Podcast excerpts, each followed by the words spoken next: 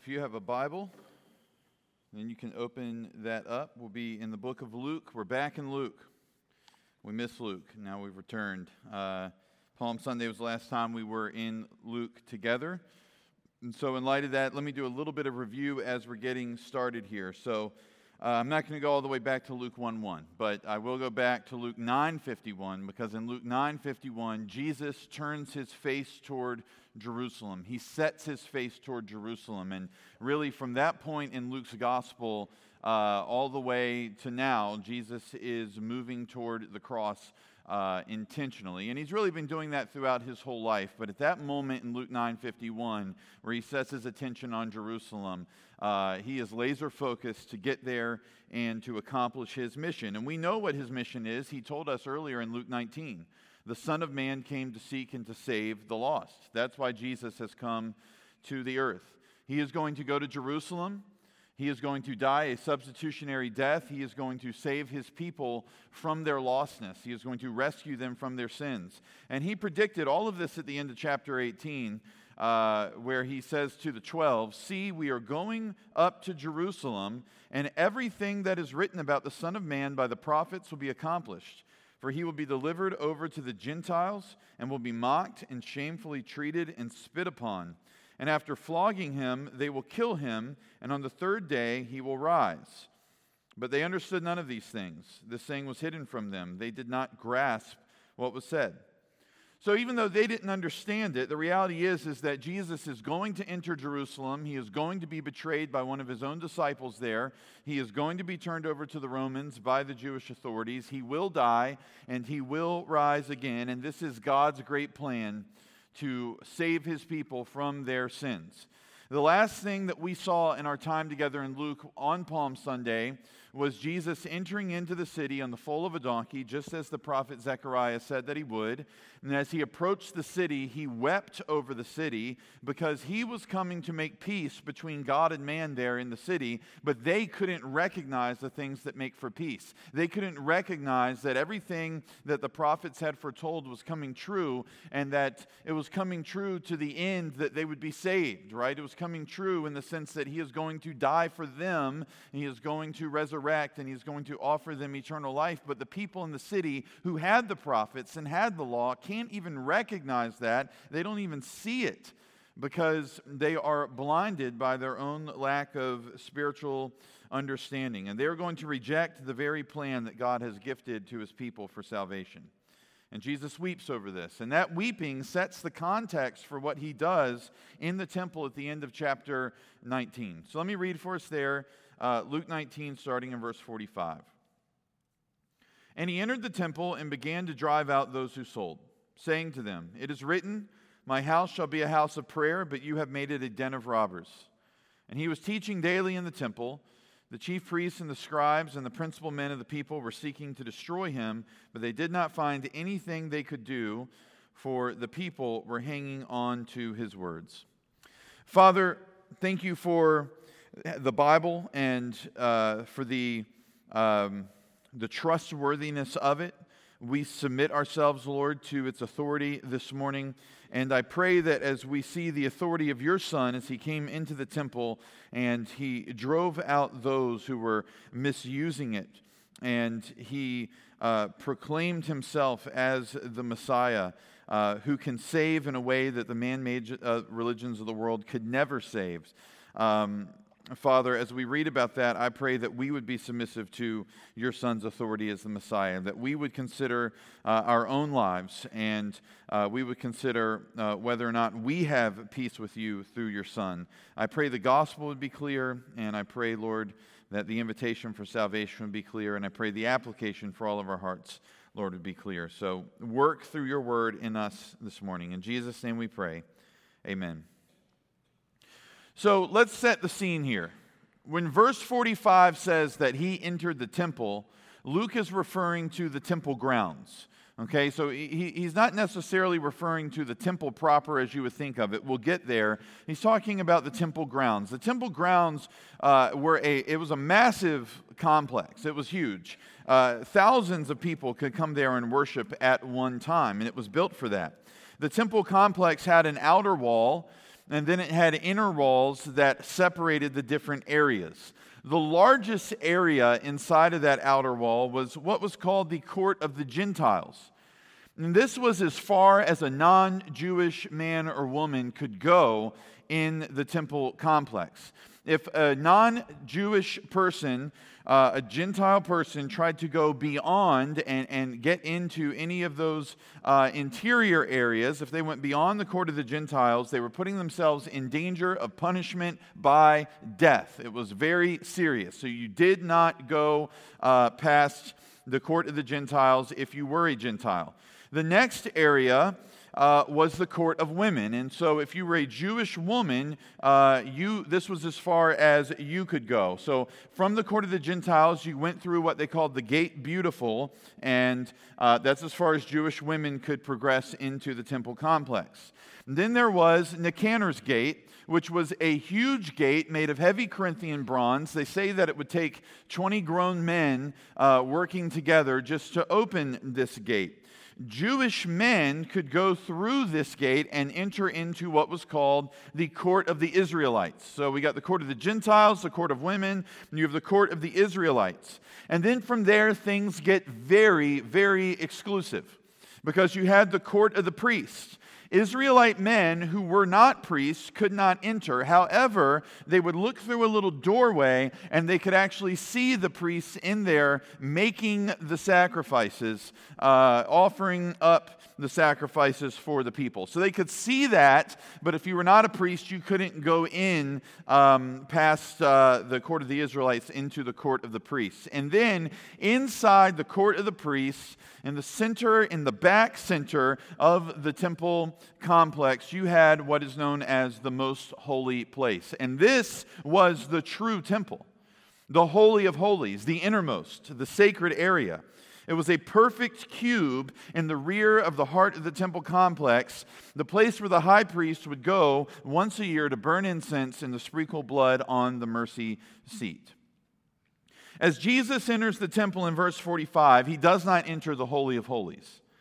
We know that because when the Holy of Holies is talked about, a different Greek word is used. The Greek word being used here tells us that Jesus has entered into the court of the Gentiles. And what does he find there? He does not find a place for Gentiles to pray to God and to worship God. That is what he should have found there. That is what the court of Gentiles existed for. Instead, what Jesus found was a center for commerce. He found a marketplace. The priests were making money from the animals that were sold in the temple court. The biggest cut would go to Annas or Ananias, the high priest. The middlemen were in the courtyard doing his bidding, and they would get a smaller payout. So they were very happy to have the priests reject the animals brought from home because then the people would be forced to buy animals on site. And if you bought the animals on site, well, the priest got a cut of that money. So you can see how this was a racket, right? You didn't even bother to show up with some cattle from home for sacrifice because you knew the priest would look at your cattle and go, uh, the sheep's not good enough. You're going to have to go buy one from, uh, from, from the temple marketplace. You're going to have to buy one from us because we reject yours. And if you bought one from them, well, they got some of the money. This was such a lucrative business that when Josephus, the great Jewish historian, wrote about Ananias and his son in law Caiaphas, who were making the most off of this racket, he called Ananias the great procurer of money. And so Ananias's like historical reputation was that he always found a way to get rich. It was a scam. It was a ripoff. It was a good old fashioned religious shakedown. And as Jesus enters into the court of the Gentiles, he starts driving them out. So we get more details from this from Mark. Mark says, and he entered the temple and began to drive out those who sold and those who bought in the temple, and he overturned the tables of the money changers and the seats of those who sold pigeons. And he would not allow anyone to carry anything through the temple.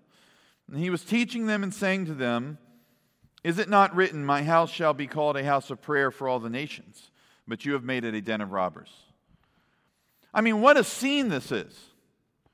Jesus comes in there, got a throng of people with him at this point, and he starts flipping over tables and chairs. There's probably coins flying all over the place. And then, more than that, there would have been an endless parade of cattle coming through the temple. They would have just been walking these cattle through the courtyard of the Gentiles because people were buying them. And so, as soon as one was bought, let's get another one in here. So, there would have been just a train of animals coming through there. Um, if you ever seen like any of the old paintings of like Noah ushering everybody into all the animals into the ark, like in my mind, I just imagine a bunch of you know sheep uh, just just coming through there in droves. He stops the parade. Okay, he's like you know. Um, uh, a police officer out here. If you come by when school's getting out at 3.30 in the afternoon on a weekday here at, uh, in seaford he's like the police officer out there stopping traffic. He's like it's no more. Like, we're not going to have any more of these animals coming through here. And so he, he stops it. He halts the entire scene. This is not the first time we've seen this from jesus in his life in fact, Jesus' earthly ministry is bookended by him causing two scenes in the temple. The first one comes in John 2 at the beginning of his ministry. It says, The Passover of the Jews was at hand, and Jesus went up to Jerusalem. So, once again, it's at Passover. It says, In the temple, he found those who were selling oxen and sheep and pigeons, and the money changers sitting there, and making a whip of cords. So, this time he had a weapon he drove them all out of the temple with sheep and with the sheep and oxen. He poured out the coins of the money changers and overturned their tables, and he told those who sold the pigeons, Take these things away. Do not make my father's house a house of trade. His disciples remembered that it was written, Zeal for your house will consume me. Nothing in Jesus' life is on accident. Nothing in Jesus' life is happenstance. It's not coincidental, it's not an accident that his ministry begins and ends with him causing a scene in the temple.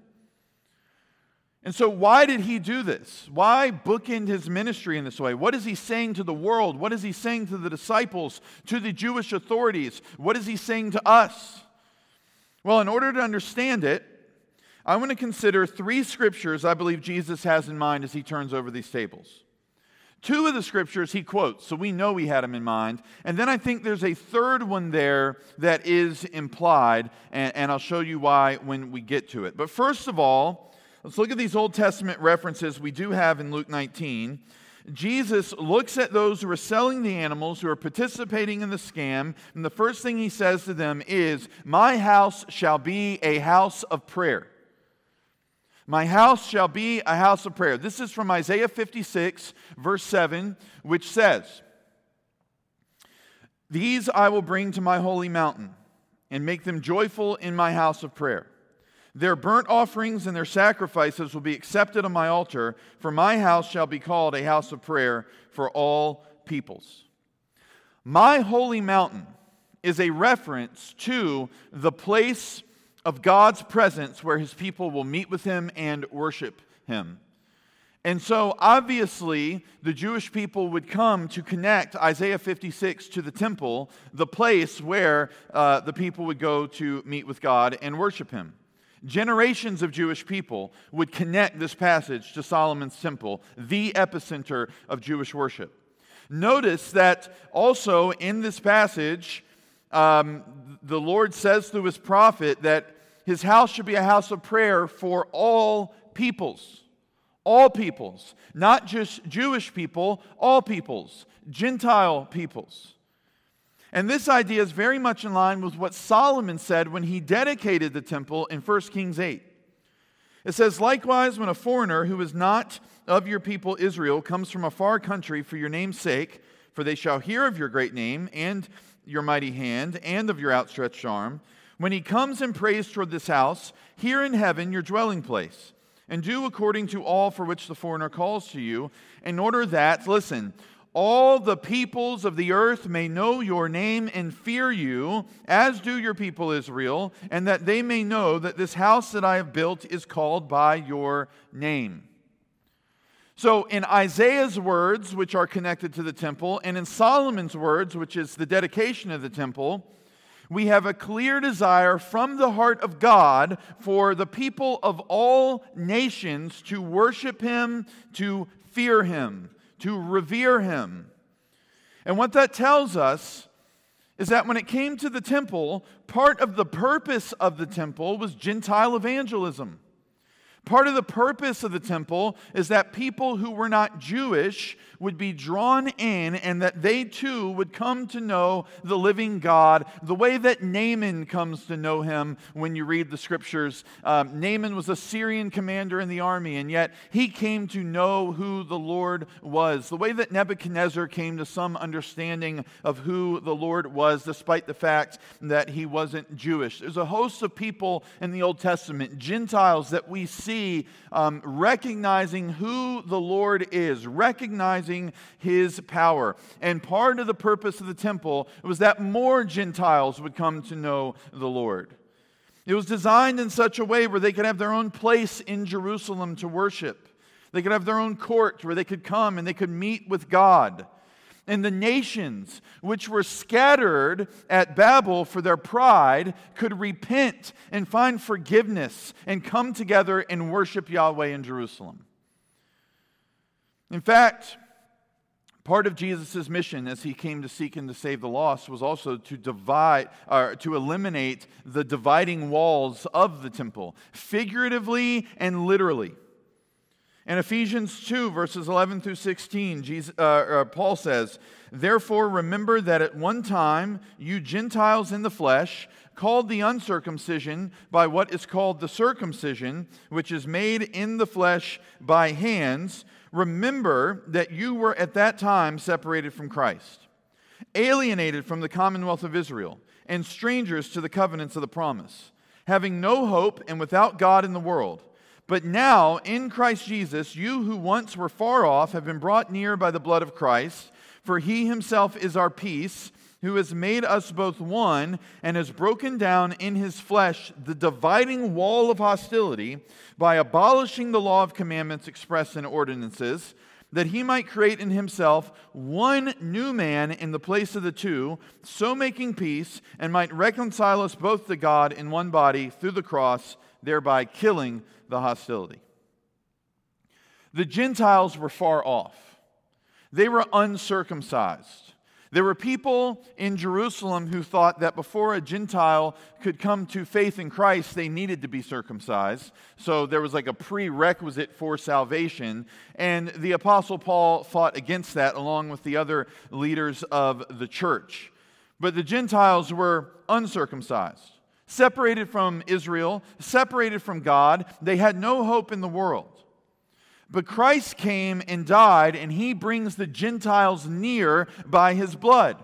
The blood of bulls and goats could not bring them near, but the perfect blood of the Lamb did bring them near and brought them so near that the dividing wall of hostility between Jew and Gentile is torn down. Torn down figuratively meaning that there's no reason for Jews and Gentiles in the church to be at odds with one another because they both know the love of Christ, they both have the Spirit dwelling in them, they shouldn't be fighting, right? So torn down figuratively, but Jesus also came to literally tear down that wall in the temple. He came to say there's no more separation of Jew and Gentile here. The blood of bulls and goats could not take the Gentiles past the court of the Gentiles into the, the innermost, right?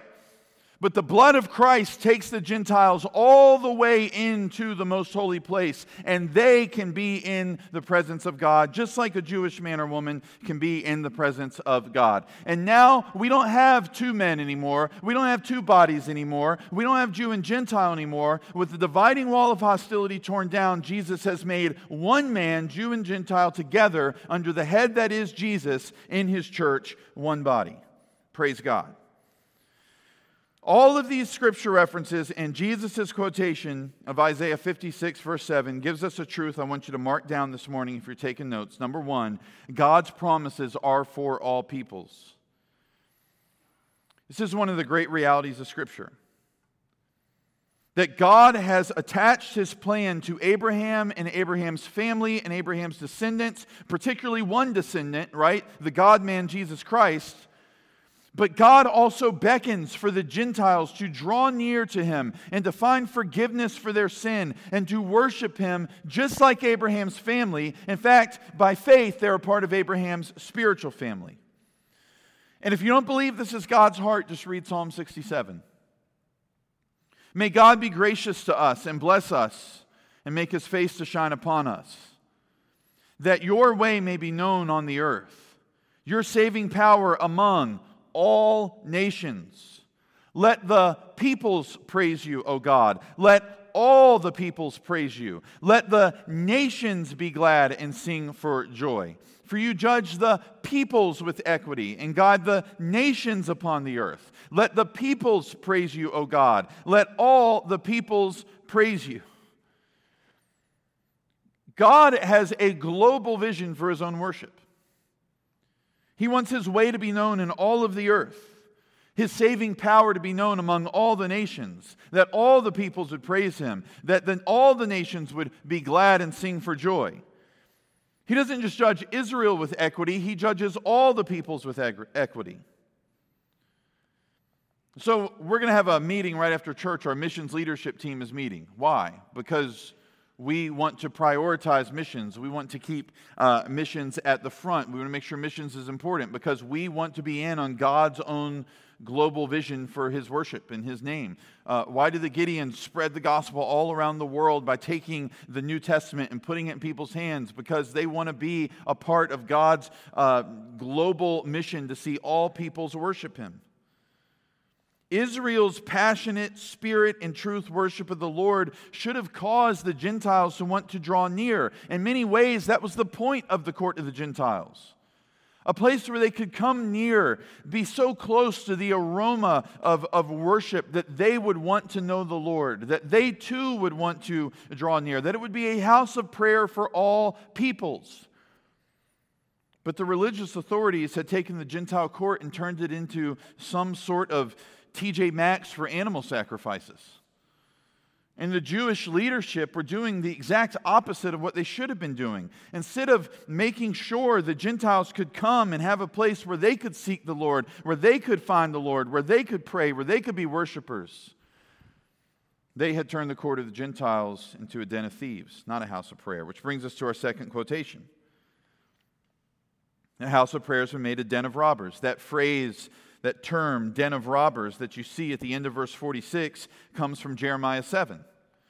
And to really understand the weight of the words, you got to take yourself back to Jeremiah's time, 600 years before Jesus is even born.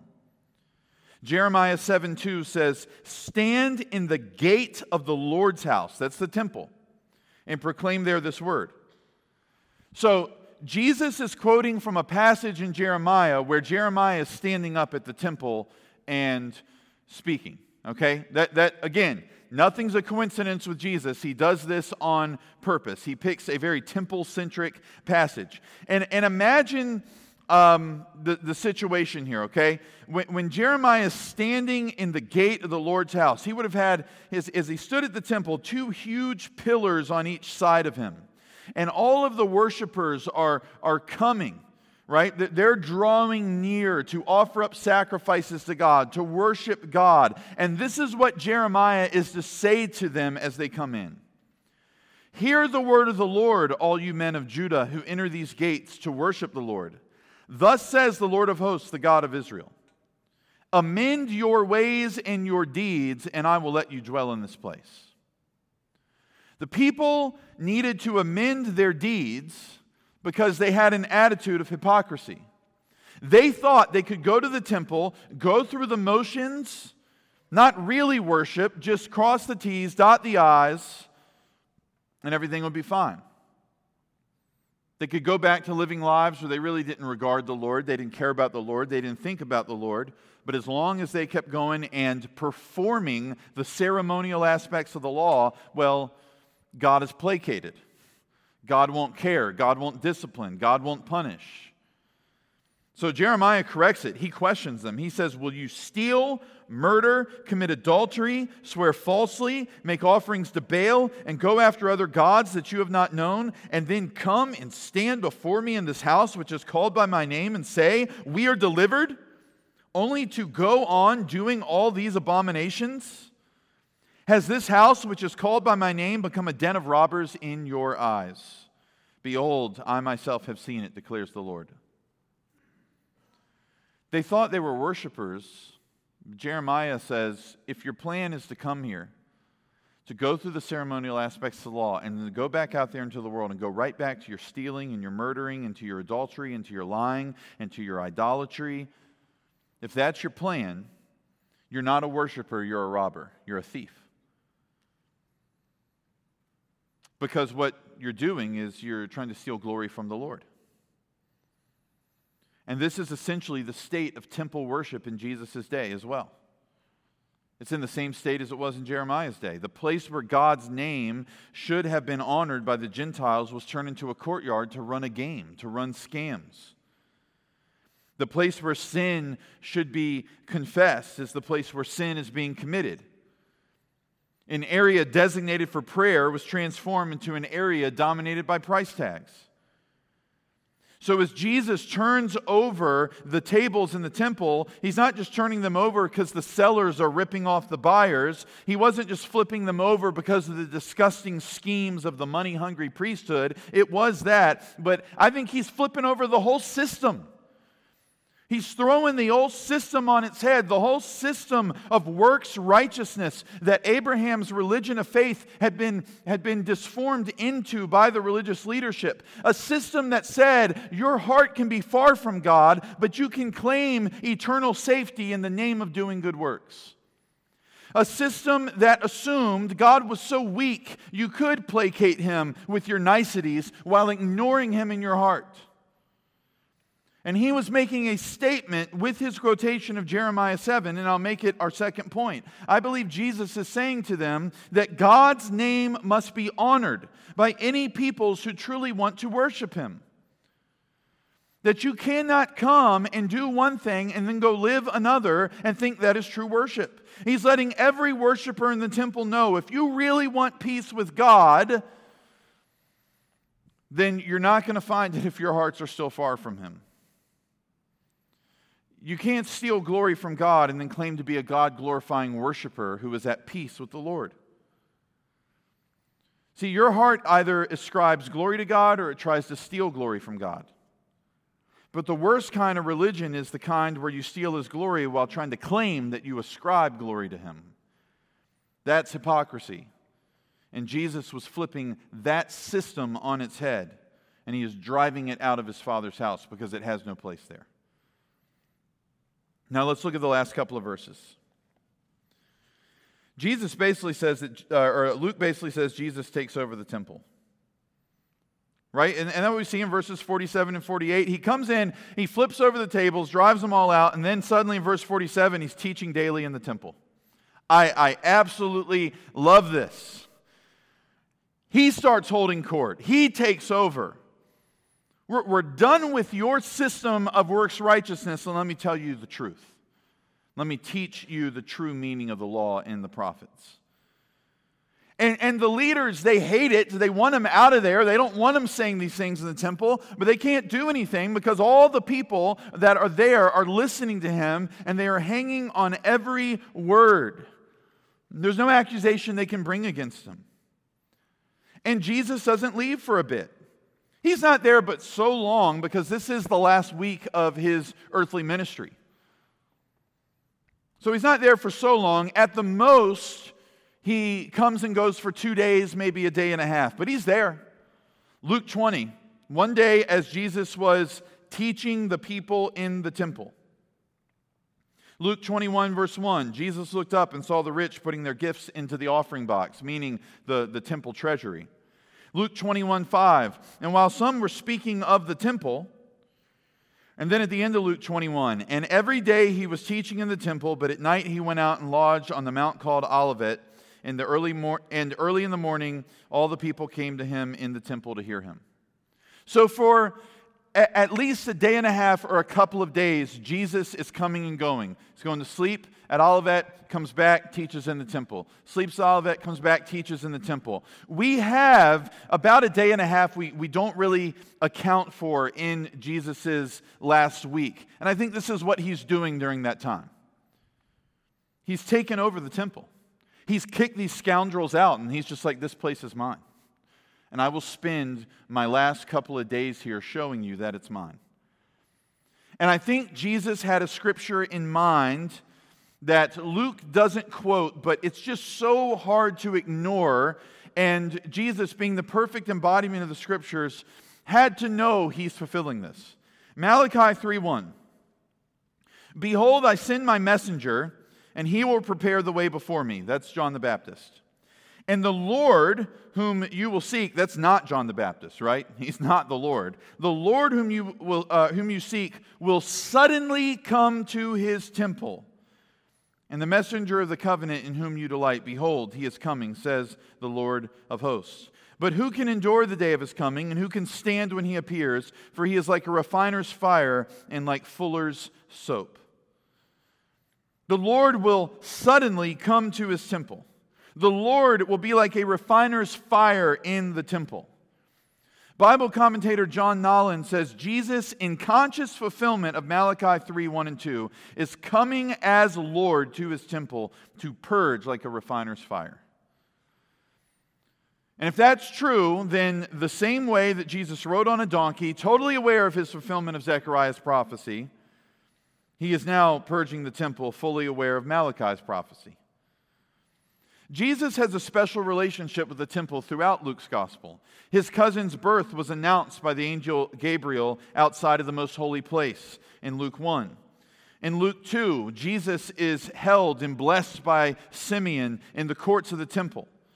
When his parents can't find him at the end of Luke 2, Jesus says, Did you not know that I must be in my Father's house? And then you get the scene of Jesus' temptation where the enemy, Satan, takes him to the pinnacle of the temple, to the highest point of the temple. And he says, just jump off. And surely God's angels will protect you. And then everyone's going to know that you're the Messiah because you jumped off and you didn't die. And Jesus responds by saying it's a sin to put the Lord God to the test, and he wouldn't do it. And that wasn't just a rejection of testing God, that was a rejection of any notion that he would reveal his identity as the Messiah before the Father called him to do it. But here in these two verses, as Jesus fulfills Malachi's prophecy, he is revealing his identity, and it's not happening on Satan's timetable, it's happening on the Father's timetable. And it's happening at the temple, but he's not jumping off the temple. He's taking over the temple. And he is saying as he does it, as he suddenly enters the temple and as he purges it with a refiner's fire, he's saying, I am the Messiah. I am the Lord, and this place is mine by purging it and taking it over and teaching in the temple. It was one big statement from Christ about who he is. So, last point for this morning, number three God's Son is the promised Messiah King. And if there were any doubts about who he is claiming to be, he's putting them to rest. He is the Messiah King, and he stands in the temple teaching. We don't know exactly what he taught there.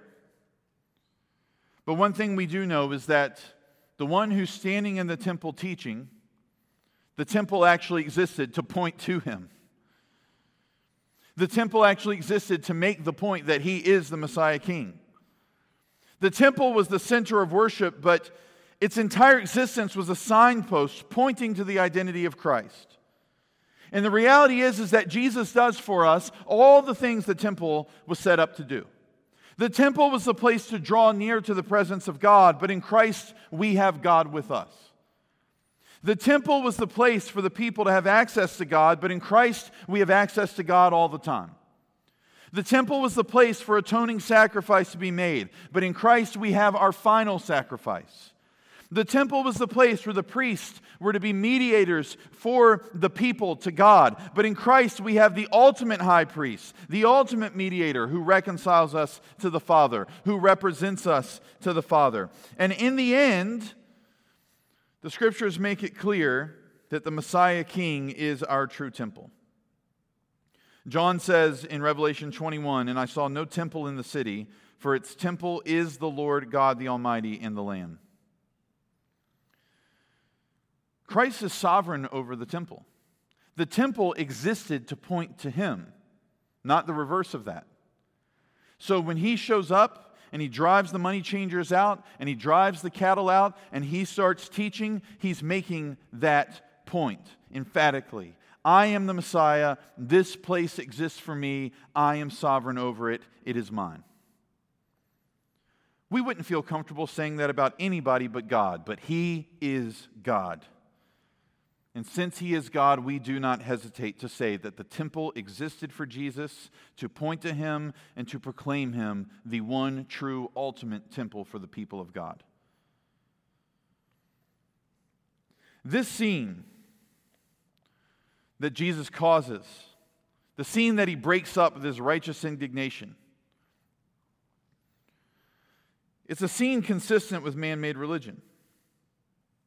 God's promises are for all peoples who claim them by repentance and faith. God's name must be honored by any peoples who truly want to worship him. God's Son is the promised Messiah King, and all the promises of God find their yes in him. This is the only pathway to eternal peace.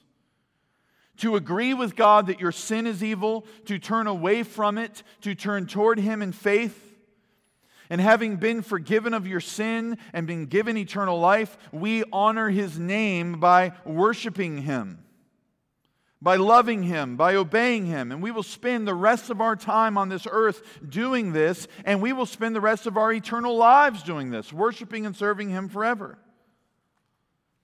But man made religion is definitively not that. It is a system set up to try to short circuit God's plan of salvation. A system where paid for piety can earn you pardon. Buy your animal, pay your price, and then just go back to living for yourself. But this has never been what God is after. In, my, in uh, Micah 6, verse 8, the prophet says, He has told you, O man, what is good, and what does the Lord require of you but to do justice and to love kindness and to walk humbly with your God? God has always wanted worshipers. Worshippers who express their adoration for Him in the way not only that they deal with Him, but how they deal with everybody else around them. People who will love their neighbors, but who will also love the Lord each day. And so, if the Son of God was to walk into the courts of your life this morning, would he find that? Would he find a spirit and truth worshiper who walks humbly with God and loves justice and loves kindness, who executes justice and loves kindness? Would he find feet that are eager to walk with him or would he find a heart that is going through the motions of religion, the motions of piety in order to receive pardon?